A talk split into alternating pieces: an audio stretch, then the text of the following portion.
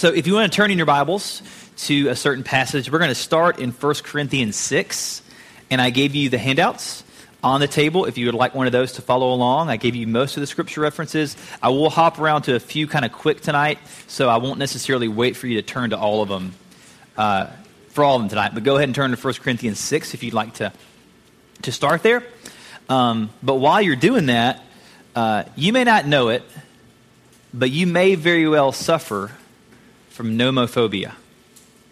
All right? Nomophobia. Anybody have any idea what nomophobia is? the fear of having no said to you? It could be, yeah, yeah. It's not it, though. Or, or like garden oh, the, the, fear of garden gnomes? That's probably a real fear. That's probably a fear. It's not the fear of garden gnomes.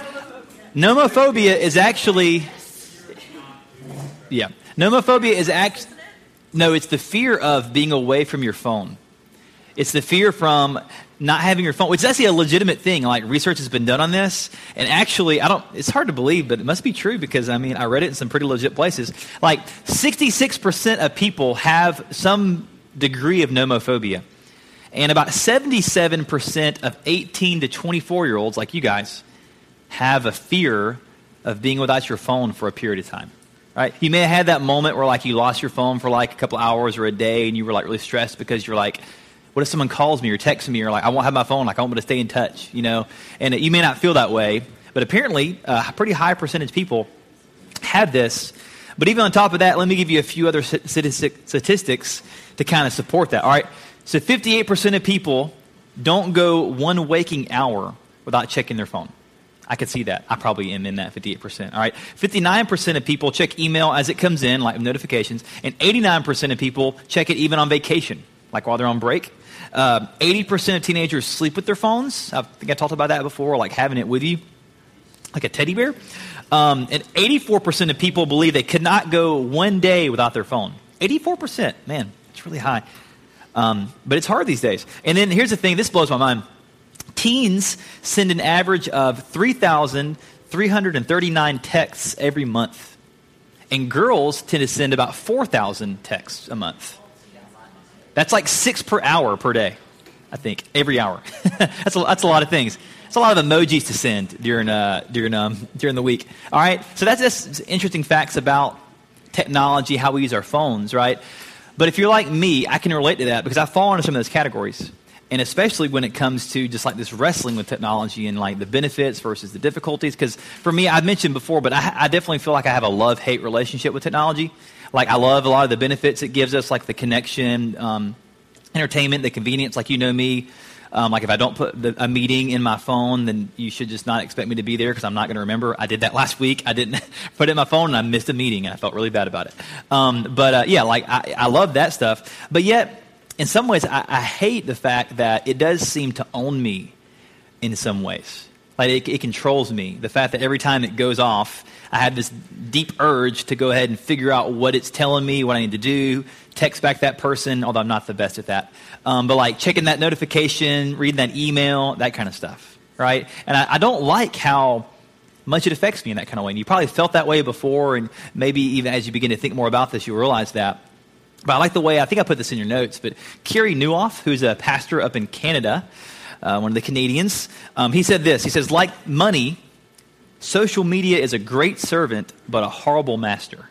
It's a great servant, but a horrible master. And I really can resonate with that um, because, like I said before, social media is a great supplement to relationships, but it's not a great, uh, wait, no, it's a great complement, not a great supplement. I got that backwards. It's a great complement, but not a great supplement. It's not a great replacement to relationships. And we're going to see in 1 Corinthians 6 tonight kind of that idea. So look at 1 Corinthians 6 with me, if you will. Look at verse 12. I'm going to start here because tonight we're talking about this idea of rest and what does it mean uh, to get rest? How does technology affect our restfulness? And what does it mean to be still and why do we need this? All right, so we're going to see this kind of idea in 1 Corinthians 6. Verse 12 says this uh, All things are lawful for me, but not all things are helpful. All things are lawful for me, but I will not be dominated by anything. So if you know the context of the book of Corinthians, you know that Paul's writing to the church in Corinth, right? and the church in Corinth. Anybody know much about Corinth? Was it like a, a very righteous, like good city? Anybody know? No, Hannah's shaking her head. Yeah, yeah. It was very immoral. It was like the ancient version of like Vegas, right? It was ancient Las Vegas. Like if you if you were looking for something to get into, like trouble wise, you could go to Corinth and probably find it, right? It, there was a lot that went on there. That's why when Paul writes to the Corinthians, he addresses lots of issues because they were heavily influenced by those things, like lots of sexual immorality, like just all kinds of mess that they're dealing with. And that's why those, those things are addressed in the book of Corinthians. And so, but one of these things Paul mentions kind of in this conversation is he quotes them, like I say, because it was really a, a, letter correspondence kind of thing that Paul wrote a letter and they wrote a letter back. And, um, but with that, at one point, he quotes them and says this thing in verse 12 where all things are lawful for me. Apparently, that was like a slogan, like in the Corinthian church, that, well, everything's lawful for me. Like, we, we, we're free in Christ to do whatever we want to, right? Because he's paid for, our, for our sins, right? You may have heard this idea before. Like, I've been forgiven my sins, so I can do whatever, right? It's not going to be held against me, that kind of thing. And it's kind of what he's getting at. But Paul kind of takes that statement and even turns it back on them and says, okay, well, even if you talk about this, the law of like the Old Testament and say, yeah, we've been made free in Christ from like earning our righteousness in the law basically what he says here is, yeah, all things might be lawful for you, but they're not all helpful. And I love the way he says it like that all things might be lawful for me, but I choose and I will not be dominated. Some translations even say mastered by anything. Right? I won't be mastered by anything. Because what Paul's trying to express to them in Corinth is how in Christ, yeah, we have the freedom to do many things, but just because we can do something doesn't mean we shouldn't, or doesn't mean we should, right? Just because I can do it doesn't mean I should. And that relates a lot to this idea of like things dominating us and things mastering us. Because I didn't give this to you on your note sheet, but in the second letter he wrote to the Corinthian church, Second Corinthians, Second Corinthians or two Corinthians if you're certain politicians, um, Second Corinthians five fourteen, right says this. It says, "For the love of Christ controls us, because we have concluded this that one has died for all." Therefore, all have died. And he died for all, that those who live might no longer live for themselves, but for him who for their sake died and was raised. So, what Paul says, comparing those statements, is yeah, I don't want to be mastered by anything. I don't want to be controlled by anything except for the love of Christ, the power of Christ. And we're going to unpack that more uh, in a minute. But because Christ has died for us and saved us from our sin and saved us from being a slave to this, the, you know, the affirmation of, of this world and feeling like we, we need um, just this stuff, the, the things that kind of fight for our affection in this world to fulfill us, to provide us identity, because Christ has set us free from that to find ultimate identity and satisfaction in Him, we can say, yeah, I'm not going to be controlled by those things. I'm going to be controlled by the power and the love of Christ. I've been set free from living for myself. And I've been set free to live for Christ. And so what this means is this: it's like that I don't want to be mastered personally. I don't want to be, be mastered by like an addiction to food. As great as jalapenos is, like I don't want to be addicted to jalapenos. All right, worst addictions you could have, right? But um, I don't want to be addicted to that. Like, I don't want to be mastered by material possessions, addiction to stuff, to Amazon, as awesome as it is, right? I don't want to be um, addicted to Amazon. I, want to, I don't want to be mastered by looking at things that are inappropriate for me to look at online. Uh, I don't want to be mastered by what people think of me and their opinions. And also, I don't, I don't want to be mastered by technology, right? But if I'm honest, sometimes I am. Sometimes it controls me more than it should. Sometimes the, the love of Christ is probably less a controlling factor than technology and the constant distraction that it provides in my life. And so maybe you're like me in that kind of way, and you, you can resonate with that. Well, here's some self diagnosis questions for you to think about. Think about this. What's, what's the last thing that you do each day before you go to sleep? Do you look at your phone? Right? Yeah. Honestly, I, I do more than I want to admit. Like, I, I scroll through whatever, Facebook, Instagram, whatever. It's one of the last things I do each day. What's the first thing you do each day? Is it check your email, look at Facebook, look at whatever, Instagram? Is that the first thing you do each day? Uh, do you feel com- compelled to check your phone while you're like in line, like uh, at the grocery store, like fast food, the bank? Do you feel compelled to check your phone when you're walking to class? Like everyone's like tripping over each other because they're always looking at their phone on campus. Um, we were doing the Easter outreach last week, and so many people walked by us like and did not acknowledge us because they had the headphones going on and they had the, the phone in front of them. I'm like, I know you can hear me. I know you hear me offering you candy. You're just ignoring me. Um, do you feel compelled to, uh, to check to look at your phone before, as class starts? Like, it's a good way for you to ignore people around you in class and like kind of play the introvert card. Uh, would you rather give a mugger your purse or your wallet than your phone?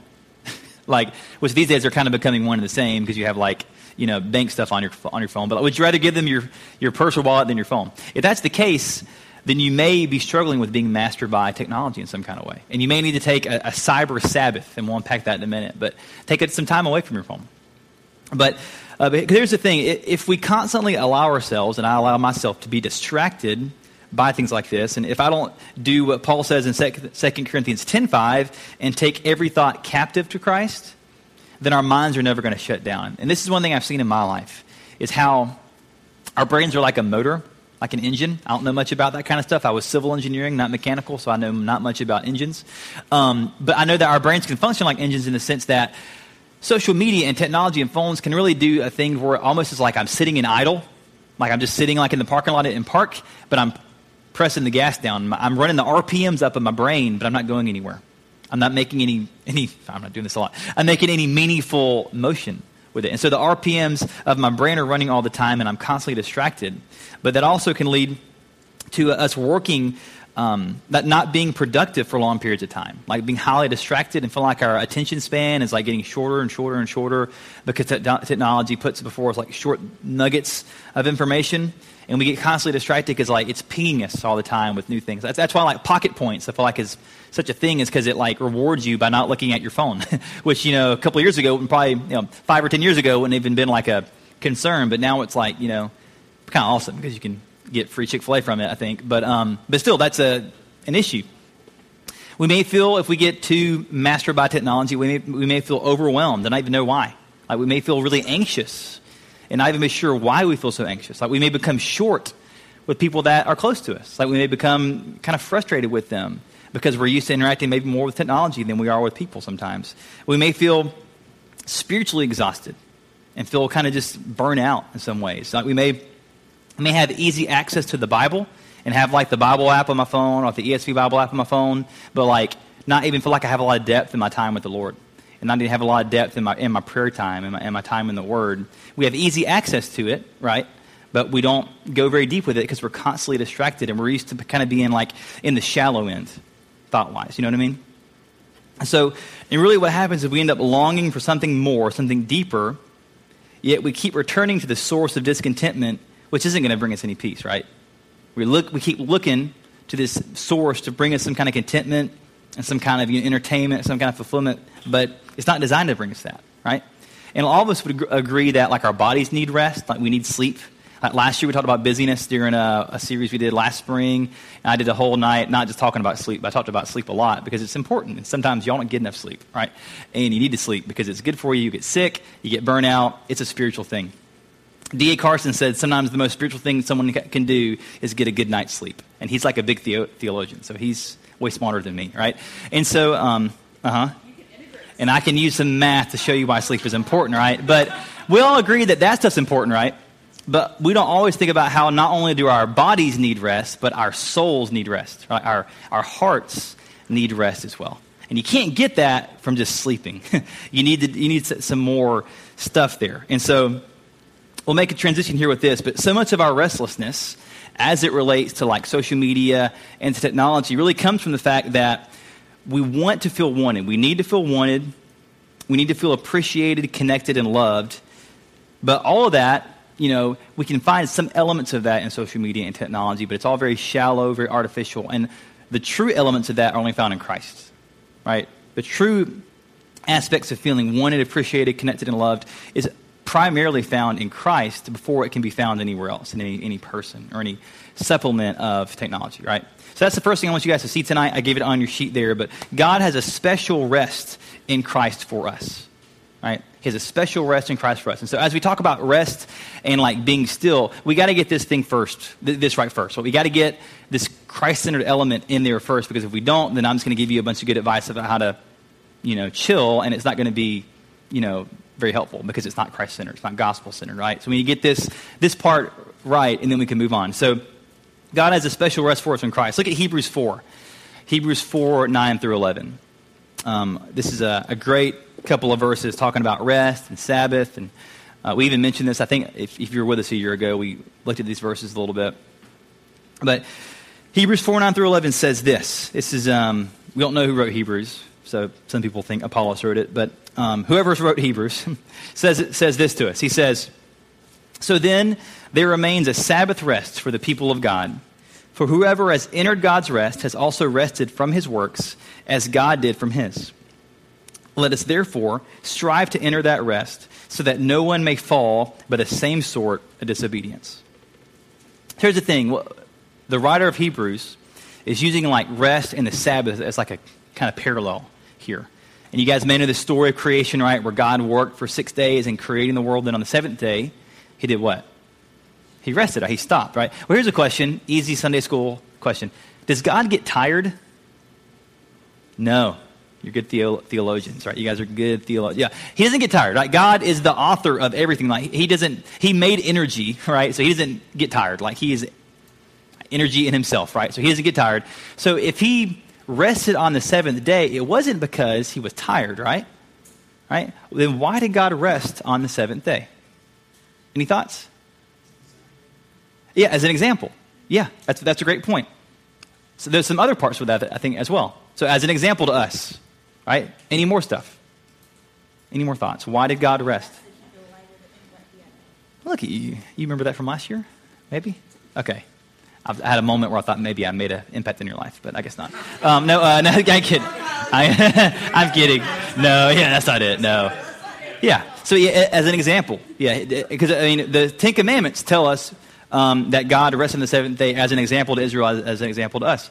Also, yeah, because He delighted. Right? What did God say when He finished everything? When He finished creation, it is good. Right? It's, when He created man, it's very good. Right? So what that means then is that God rested on the seventh day, not because he was like tired, not because he got bored and was like, I'm done making stuff. I'm just going to chill for like a day, however long that is, depending on.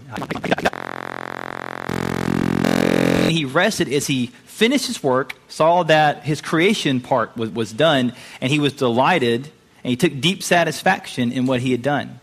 So the seventh day was for him to simply, because out of his satisfaction, he said, you know, I'm just going to rest and enjoy right, what I've done. I've found fulfillment in my work because it's good, right? So, what the Hebrew writer of Hebrews is telling us here is that we can enter into that rest, that Sabbath rest, in a similar way. But the struggle is this hashtag struggle is this is that we, we can't find deep fulfillment and satisfaction in ourselves, right? Because if you're like me, I'm a perfectionist. I'm never satisfied with like what I do, right? And we are, Martin Luther would say, we're hardwired for works righteousness. We're hardwired to justify ourselves and to prove to ourselves and other people that we're good enough and that we that we're awesome, that we can do enough. And so on our own, we're never satisfied. We're never satisfied with how good we are. We can never have that deep rest of feeling like, man, like my life is just good. I have accomplished enough. I've done good enough. I'm things are good. Like it is good. We always have this deep, this deep inner sense of like dissatisfaction in some kind of way. Even if we have some element of satisfaction that we're, we recognize something's wrong, that it's not good enough, right? And the only way we can enter this Sabbath rest, like the writer of Hebrews is talking about, is about something outside of ourselves, right? About entering into that rest that's offered us in Christ. Because what's the last thing that Jesus said on the cross before he died? I mentioned this in my devotion last week. But he said, It's finished, right? To Tetelestai, it is finished. Right? That it's done that all that um, was required of you, right, to be with God forever, to have a, um, to have a righteous life, to have that perfect life that, that, um, that God requires for people to enter in to be with Him forever in the new heaven, new earth, has been accomplished, right? All that has to be done for you has been accomplished in Christ. So you can, you can look at your life now, not because of what you've done, but if you put your faith in Jesus, you can look at your, um, to Christ and say, listen, what Christ did for me now applies to my life, so I can look at my life now and say, not what I've done, but what Christ has done means that it is finished. It is good. That I can have deep, uh, deep fulfillment, deep rest, deep satisfaction in my life because of what Christ has done for me. Right? And we can find that rest in Christ. And we can enter that Sabbath rest. And that's what the writer of Hebrews is talking about here when Sabbath rest, okay? So we got to get that part um, right first before we can move on to the second part. I love how Augustine said it. I'm not sure if I gave you this in the, in the um, notes, but St. Augustine, or Augustine, depending on how academic you are, um, said this. He said, You have made us, he's talking to God, you have made us for yourself, O Lord, and our soul is restless until it finds rest in you. Until it finds rest in you. That's, that's so true. If we don't find our rest in what Christ has done for us, in our identity in Christ, then everything else is going to be a striving, a chasing for the wind. It's never going to be enough for us to feel deep sense, a deep sense of fulfillment and satisfaction, joy, life, peace, all the fruits of the Spirit, right? It's got to be found in Christ first. And Jesus invites us to, to see that in Matthew 11, Matthew 11, 28 through 30. Um, I gave you this. You've heard this before, more than likely, if you know much about um, the Bible. Um, but Jesus says to us, He says, Come to me, all who labor and are heavy laden, and I will give you rest. Take my yoke upon you and learn from me, for I am gentle and lowly in heart, and you will find rest for your souls. For my yoke is easy and my burden is light. All right, so we've heard that verse probably a lot before. You may be familiar with that. You may have it painted like on your wall. You may have painted like a made a nice Instagram quote of it or something at some point. Um, but when, it, when Jesus says yoke, like you may have heard that so much you don't understand like what that means.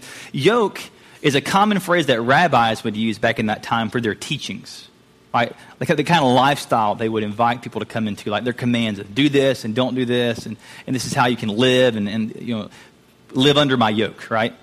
So when Jesus says, take my yoke, he's talking about his commands that both restrict and guide. He says, take that upon you and learn from me, for I'm gentle and lowly in heart, and you will find rest for your souls. Because his yoke is easy and his burden is light.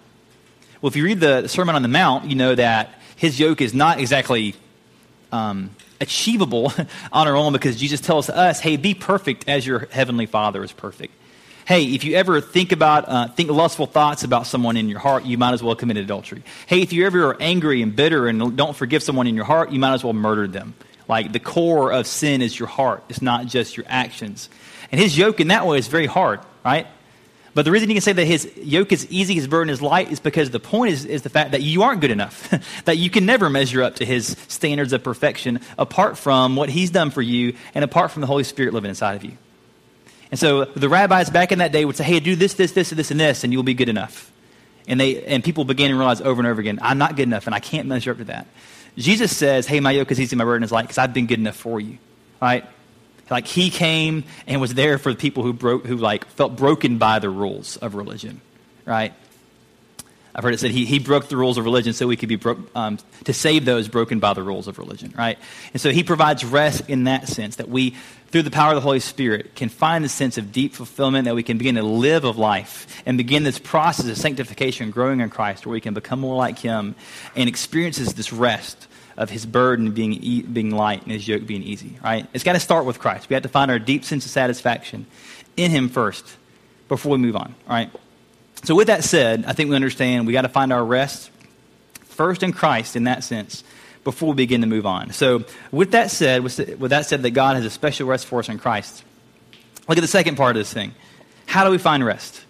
So if we find our rest primarily in Christ and what he's done for us, right, and we know we need to repent and believe, surrender our lives to Christ and believe in what he's done for us to find true rest and a true relationship with God, if we've got that part right, what about us who are in Christ? How do we practice this idea of finding rest? How do we practice this, this idea of being still? Well, the first part of that, I just told you, is be still, right?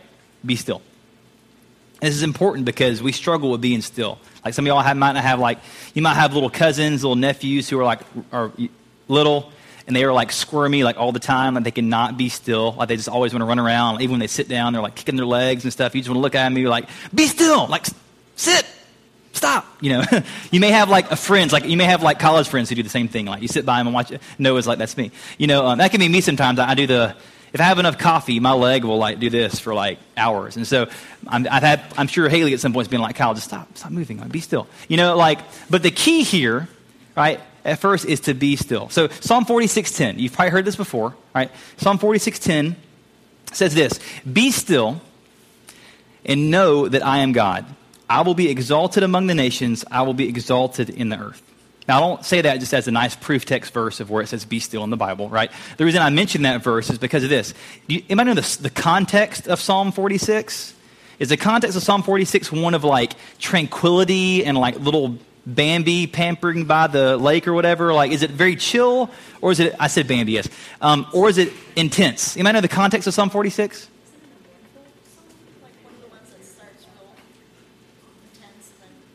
Yeah, kind of kind of, if you've got it pulled up, if you look at the first couple of verses, it talks about why did the nations rage, right, and plot in vain. Like it, later, it talks about like you know the earth being like thrown like a mountain into the, into the sea. Like it's a very intense psalm.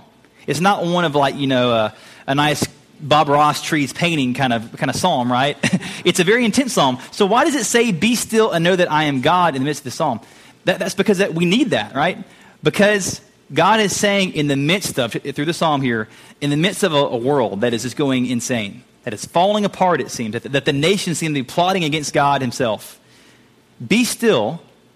Stop. Like realize that apart from me, you can do nothing that on your own you, you can accomplish nothing, right? Be still, know that I am God. I've got this whole thing rigged, right? That, right, I, that I'm going to be glorified, right? That I will be exalted among the nations. I will be exalted in the earth, right? I'm going to use you in that process, but it's not going to be really just you. It's going to be me, me working through you. Be still and trust me. And stop frantically running around, like trying to figure out how to solve things on your own. But trust me and rest in me, right? And that's why that, the context of that is so important, because maybe for us, we're not in the midst of like the nations raging against us, you know. Um, unless you have a lot of international students who are just really angry at you on campus. Um, but uh, like in the midst maybe of the craziness of your life right now, especially with finals coming up and all that kind of thing, right? Maybe you're even feeling that you have a lot of things even fighting for like your affection, like your attention, like your heart motives and that kind of thing. We need to hear this verse to be still in the midst of the craziness of what's going on right now, we need to hear God's call to be still. But another psalm, Psalm 131 2, gives us uh, kind of a fleshing out what that means. So 131 2, if you want to flip over a couple of pages, however many you have there, Psalm 131 2 says this. I'll give you one second if you will look. Excuse me.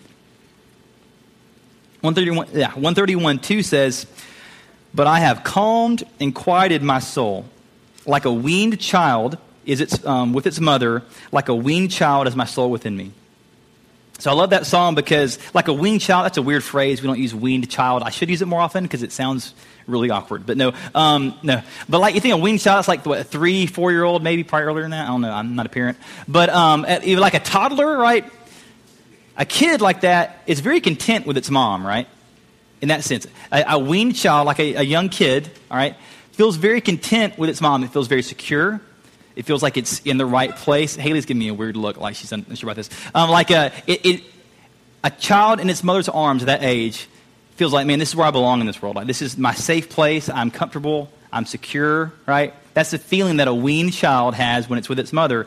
And that's what David says he feels like when he's calmed and quieted his soul with the Lord. He feels secure. Feels like he's in the place where he belongs with the Lord. Right? He feels this sense of restfulness.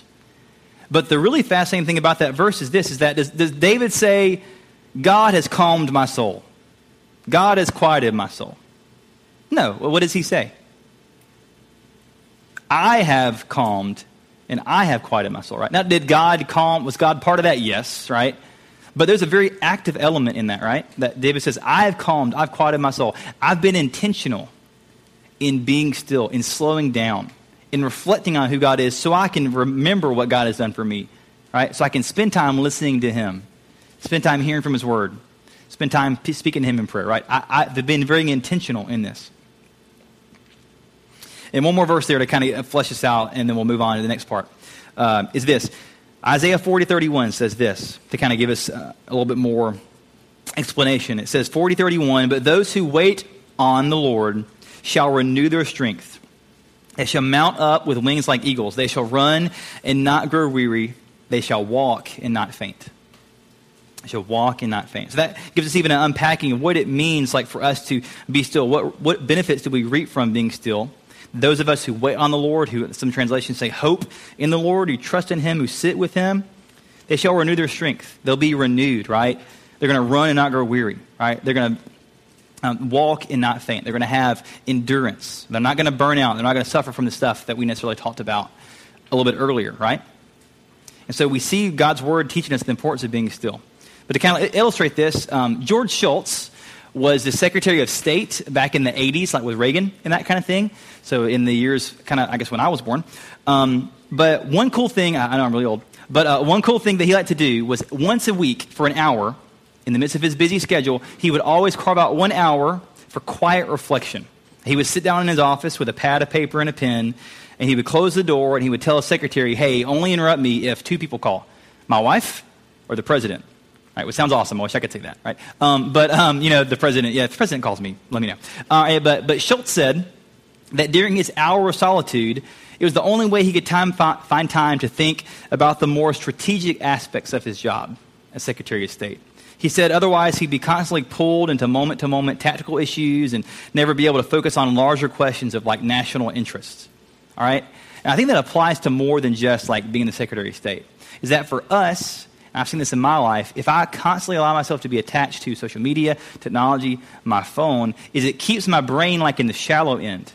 And it keeps my, my brain like with this little buzz of like anxiety and wondering what's going on with this thing like all the time to where my brain is constantly running and stalling out I don't get the chance to think about deeper things. When I find myself in a situation where I'm bored, I have nothing to do, I can just pull this thing out and just scroll through and just look at stuff and text somebody or do whatever.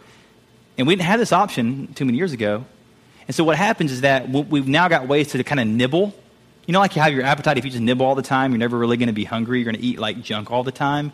We found ways to nibble mentally with this thing to where we, we miss times of having deep reflection, deep, deep thinking and it's especially deep spiritual thinking because we're constantly just nibbling mentally on this stuff.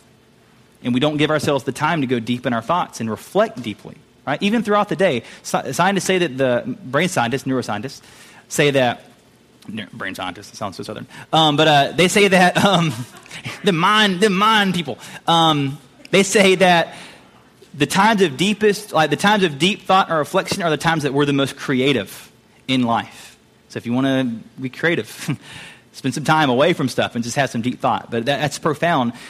So I want to encourage you guys, and this is my practical thing for you uh, to challenge you, is try to find five minutes a day. I want to challenge you guys for the, ne- for the next couple of weeks. Find five minutes a day to just be still and not do like anything.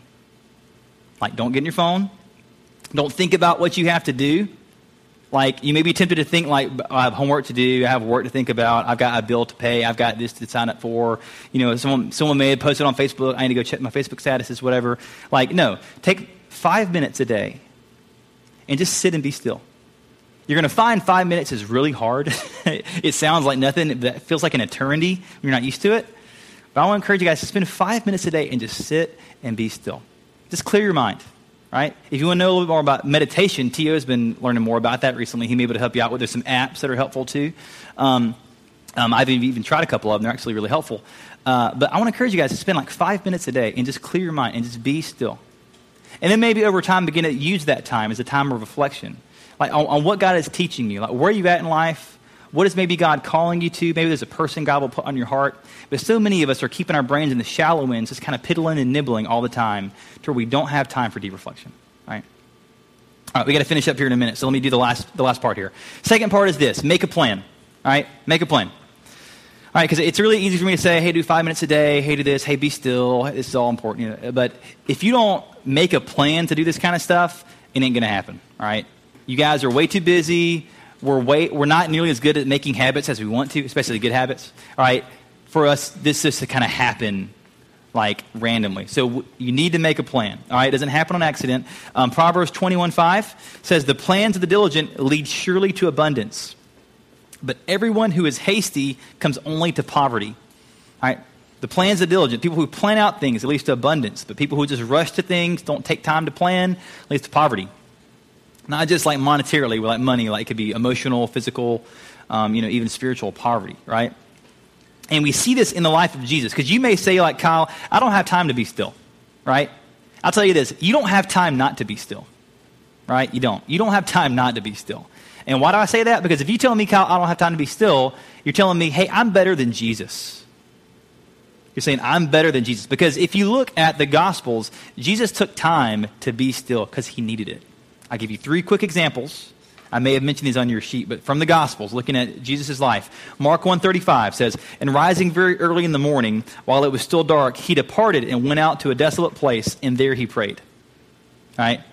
Early in the morning. I don't like, I don't like that verse, to be honest. I don't like hearing that Jesus got up early in the morning to go pray. I don't like early mornings, all right? But it's challenging, all right? Um, John 6.15. Perceiving then that they were about to come and take him by force to make him king, Jesus withdrew again to the mountain by himself. So even at a time of like high success, when he's about to be set up as king, he's like, no, that's not the way I've come to set up my ministry, to do my work on earth. he withdraws to a mountain by himself. And then Luke 5 15 through 16.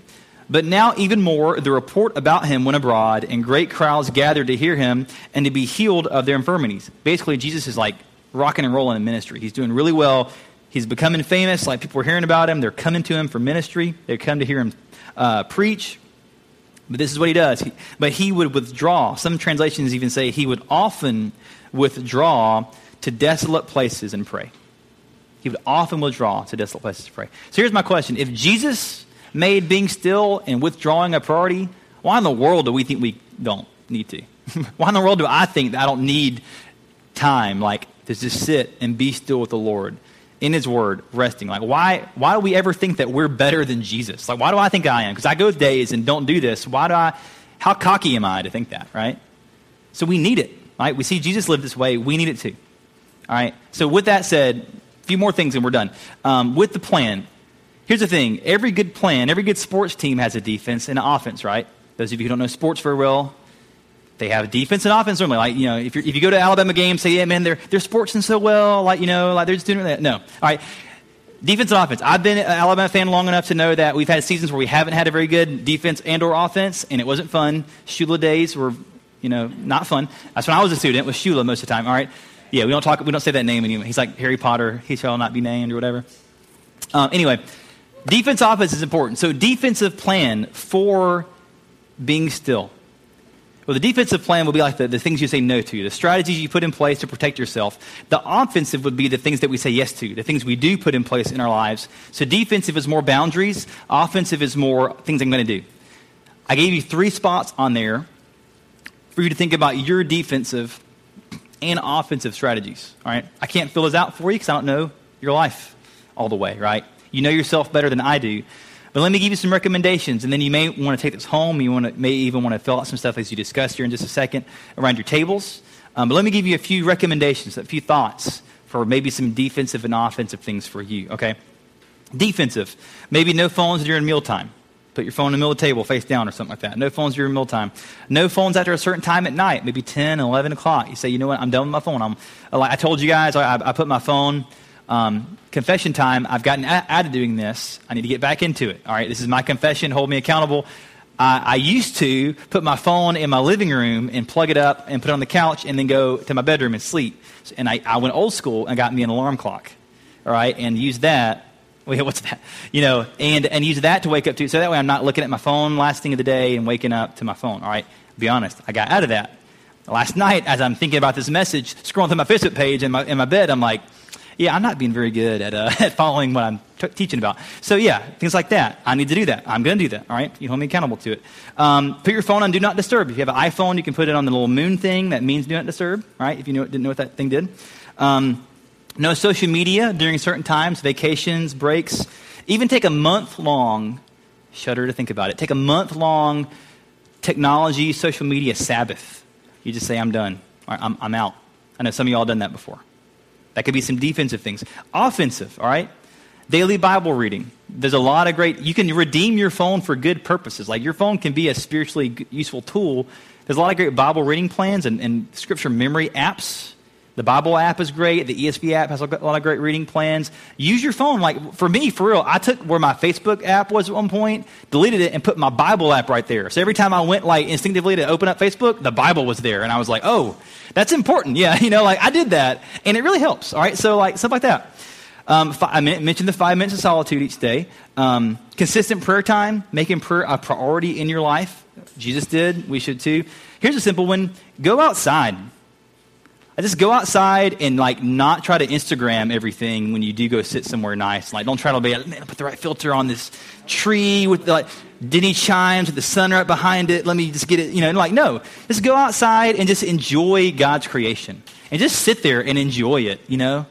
And just be outside and just enjoy it. Like you you have no idea how good that is for you, by the way. Go hammock and don't like take your phone in the hammock if you have one of those things, right? I have one. Buying a hammock at one point was one of the most spiritually blessing things in my life. Like it was like one of the best things I did for a long time because I went I went hammocked in the arboretum and it was amazing for my spiritual health. Um, all right, and last thing is practice Sabbath. Practice Sabbath. Like, we don't do this very well, and we may impact this more. And I'm still learning in this area.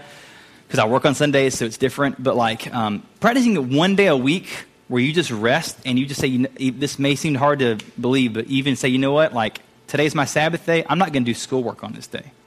I'm going to take a day off and just rest and just like read and just spend time with people, you know, like, but just, you know, like enjoy like what God has blessed me with in life and just enjoy life and just get away, you know, and disconnect in some ways. Like Sabbath is something I don't think we really get and do very well in our Western society, but I think I've read some amazing articles talking about the benefits of it. Something I'm growing in. I can't say that I have a great Sabbath figured out yet, but, um, but I think it's a great thing to, to think about to practice.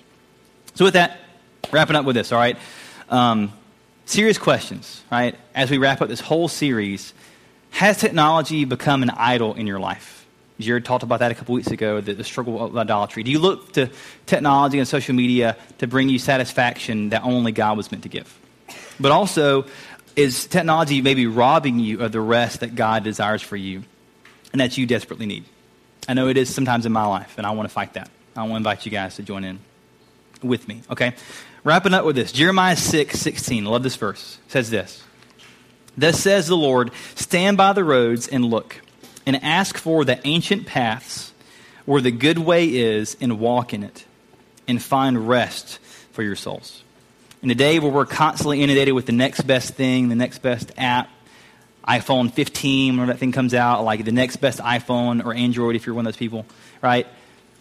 In a day where we're constantly being inundated with the, the, the latest, greatest stuff, right? Maybe we need to return to the ancient paths, the things that, that have been wired to help us find rest for our souls, right? So that's something to chew on for even not just the rest of the semester, but for the summer, as life looks a little bit different for some of y'all, and even going into the fall as well. So I'm going to give you guys some time, uh, about 10, 15 minutes to discuss at your tables. I've um, got a couple of questions for you, and then I'll come up and wrap up, and, uh, and we'll finish out. One thing I do want to mention before we wrap up is I have a sheet over here um, where I want to know what you're doing this summer. Because I want to, first off, I want to see what, what we can do as a ministry this summer. I want to know who's going to be here so that I can plan our college summer life. Because if there's enough of y'all here, we can do a lot of stuff. If there's only like two of y'all here, then that changes the way we do some stuff, right? So, um, so I want to know what you're doing, even if you're not going to be here. Let me know what you're doing this summer so I can pray for you too.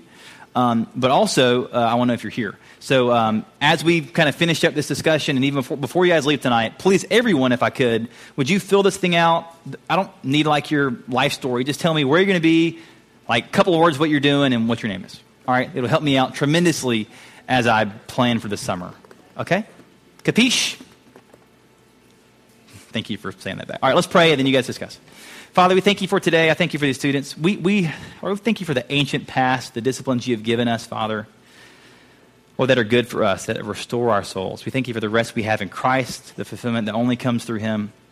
I pray for these students as they're in a busy time of the year that they would continue to practice being still, even in the midst of so much due, that they would take time each day to sit and be with you, to, to hear from your word, to hear from you, Lord, and to, to pray and just to reflect, Lord. I pray that they would take that time because we need it so much.